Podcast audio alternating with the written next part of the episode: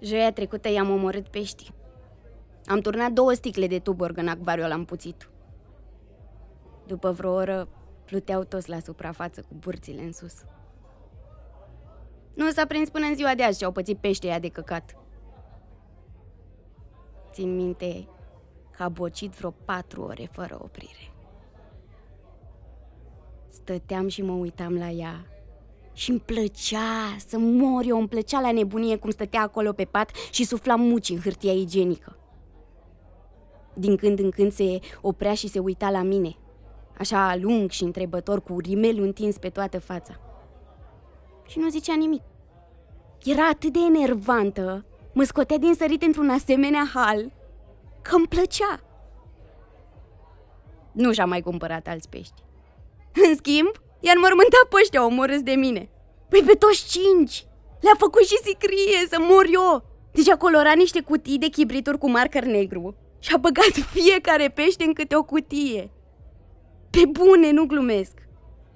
M-a încăcat pe mine de râs. Nu cred că a existat vreodată în căminul ăsta o ființă mai imbecilă ca ea. În fine. Ideea e că mi-a plăcut mereu să-i fac răutăți de-astea. Îi scrumam în Adidas și îi puneam laxative în ceai, îi mânjam hainele cu pastă de dinți, îi puneam gumă de mestecat pe scaun și bineînțeles că de fiecare dată se așeza fix pe ea. Deci mutra pe care o făcea când vedea guma de mestecat lipită de blugi nu se poate descrie. E, e cea mai enervantă mutră pe care o văzusem ever. Dar faza e că m-a enervat din prima clipă în care am văzut-o. Nu știu de ce. Țin minte și acum, purta o pijama roz cu un iepure pe ea. Și papuși de casă de aia scârboși cu puf portocaliu, cu doi ochi de plastic cu sus de o parte și de alta. Stătea pe pat și citea nu știu ce revistă.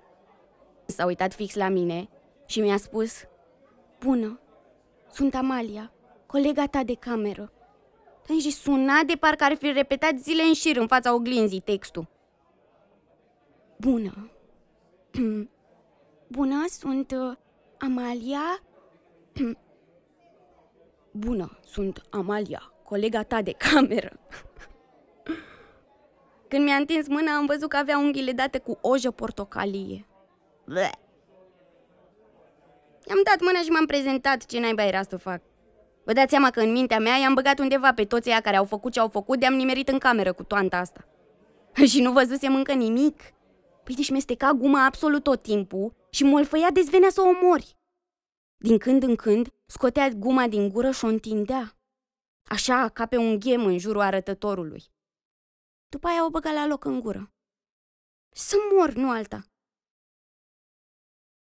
De fapt, era o tipă super neinteresantă. Inodoră, incoloră, insipidă și groaznic de seacă. Cel mai mult timp și-l petrecea în camera de cămin. Ba își făcea unghiile, ba se spăla pe cap în ghiuvetă și lăsa o grămadă de fire de păr, bă. Ba făcea teste din reviste dălea pentru femei sau scria ceva într-un caiet maro cu coperte de piele. Prietene nu prea avea. Cel puțin eu n-am prea văzut-o ieșind cu nimeni. Prin sesiune mai venea una pe la ea, o tipă super grasă, din aia de zici care abonament la McDonald's. A, făceau schimb de cursuri. Eu nu prea stăteam prin cameră. Nu pentru că voiam să o evit din cauza că mă enerva sau chestii de-astea. Aveam și o viața mea, înțelegeți?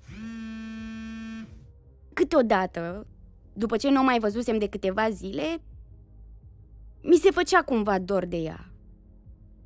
În sensul că nu știu de ce aveam chef să-i văd moaca aia de toantă. Când mă vedea că intru pe ușă, se uita la mine cu privirea aia tâmpă de vacă rătăcită și zicea bună. Atât. Al sunet nu mai scotea. Bine, acum nici eu nu eram sociabilitatea în persoană.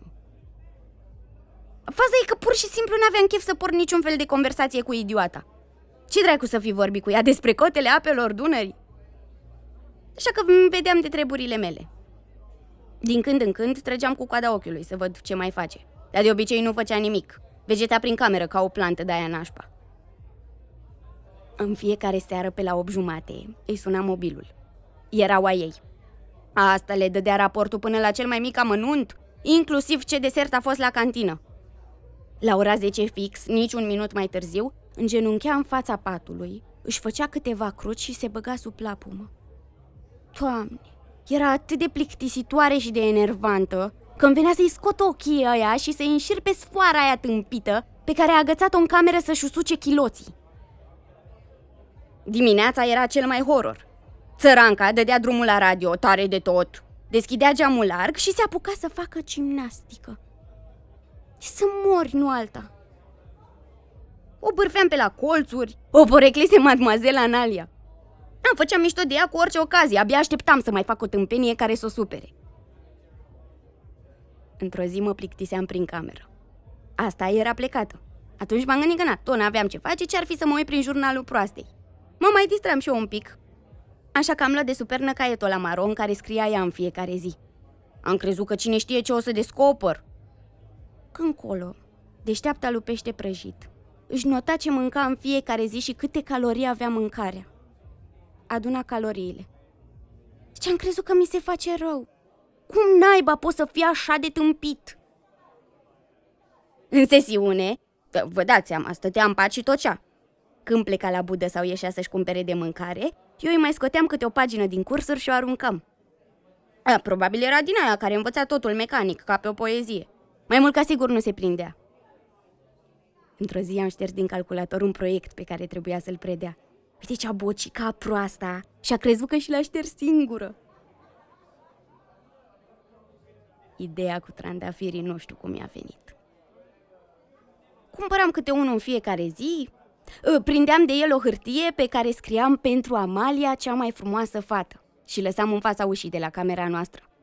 Câteodată mai scriam pe hârtia aia și o poezie de dragoste sau scriam de la admiratorul secret. Am făcut asta timp de o lună. Am cheltuit pe trandafiria de căcat aproape toți banii pe care mi trimiteau ai mei. Da, a meritat. Proasta era în al nouălea cer. Toată camera noastră era plină cu trandafiri ofiliți. Nu voia să arunce niciunul. Într-o vineri, am cumpărat ultimul trandafir. Pe foaie am scris că mă numesc Daniel, sunt student la drept și sâmbătă o să fie ziua mea și vreau să o invit la petrecere și că m-aș bucura foarte mult dacă ar veni și că prezența ei pentru mine ar fi cel mai frumos cadou și bălării din astea. După aia am scris că o aștept după ora 10 în clubul Fashion. Trebuie doar să întrebe la intrare de Daniel și o să o vin să o iau. Faza e că într-adevăr exista un Daniel student la drept care își ținea ziua sâmbătaia la fashion. Un tip de la plin de bani, cu mașină și tot acum. Genul ăla de nu-i ajungi cu prăjina la nas. În fine, mă gândeam că poate o să îi se pară prea așa și nu o să se ducă. Dar sâmbătă după masă, țăranca a început să se împopoțoneze pentru marele eveniment. Mai întâi a scos dintr-o cutie de supat o roche de catifea care mirosea praf de la demoli. S-a îmbrăcat cu ea.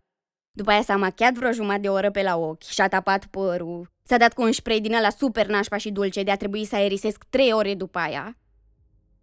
Înainte să iasă pe ușă, s-a uitat de nu știu câte ori în oglindă. Cred că în momentul ăla a fost singura dată când mi s-a făcut milă de ea.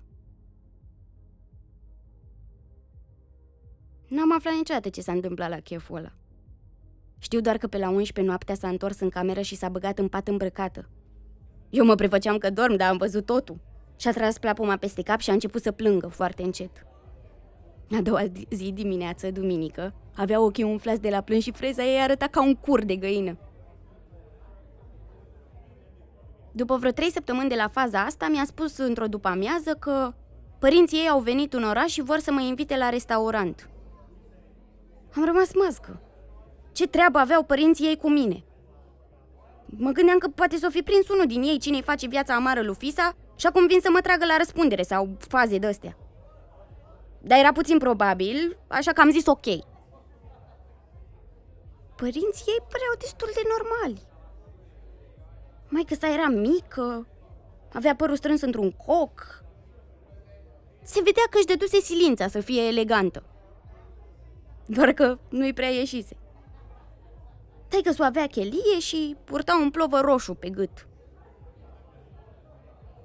La masă m-au întrebat la ce facultate sunt, în ce an, ce vreau să fac după, chestii clasice. În tot timpul ăsta, Ea tăcea și se uita la mine cu ochii aia bulbucat și cu moaca aia de curcă retardată. După aia ne-au condus la cămin. Taică s-o m-a luat deoparte și mi-a zis ceva de genul că ei se bucură că au cunoscut-o pe colega de camera a fiicei lor și că dacă vreau sunt invitate la ei în vacanțe și faze de-astea. După aia m-a rugat să am puțină grijă de fica lor. Că lor li s-a părut în ultima vreme că e cam abătută. Că lor nu vrea să le spună ce are pe suflet, că ei își fac griji, că e singurul lor copil. Că a mai avut un frate care a murit într-un accident de mașină și de atunci ei au păzit-o mai bine decât pe ochii din cap. Păi a zis că să avem grijă, să nu ne întoarcem seara târziu în cămin, că trăim într-un oraș periculos și nu se știe niciodată. Că el se uită zilnic la știrile de la televizor și că se îngrozește de ce se poate întâmpla. Că tinerii de azi pot intra ușor în anturaje negative și că pot să o apuce pe căi greșite. Că mai bine o retrage de la facultate decât să știe că e în pericol.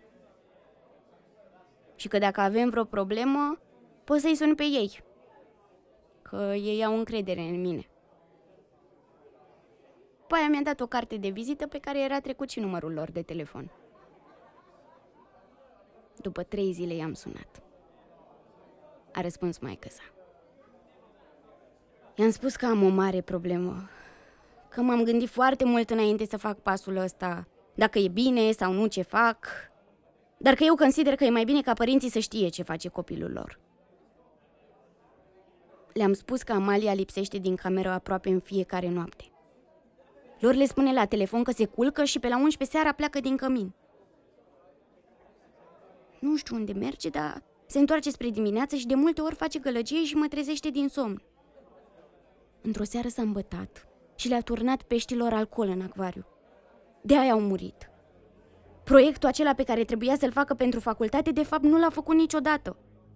Lor le-a spus că i s-a șters din calculator, dar e o minciună. Nimic nu dispare așa simplu din calculator. De fapt, ea nici n-ar fi avut timp să-l facă. Nopțile umbla brambura și ziua dormea. Eu am tot vorbit cu ea. Am încercat să o convin că nu e bine ce face, dar nu vrea să mă asculte. Mi-e frică să nu cumva să ia droguri. Că așa ciudat se comportă în ultima vreme de parcă ar lua. Am mai spus că mă simt vinovată, că am ascuns de ei toate lucrurile astea. Am încercat să-i menajez, am crezut că se rezolvă. Dar nu se mai poate așa. Mai că s-a tăcea. A tăcut câteva secunde bune după ce am terminat eu ce am avut de zis. Dar nu era nevoie să zică nimic.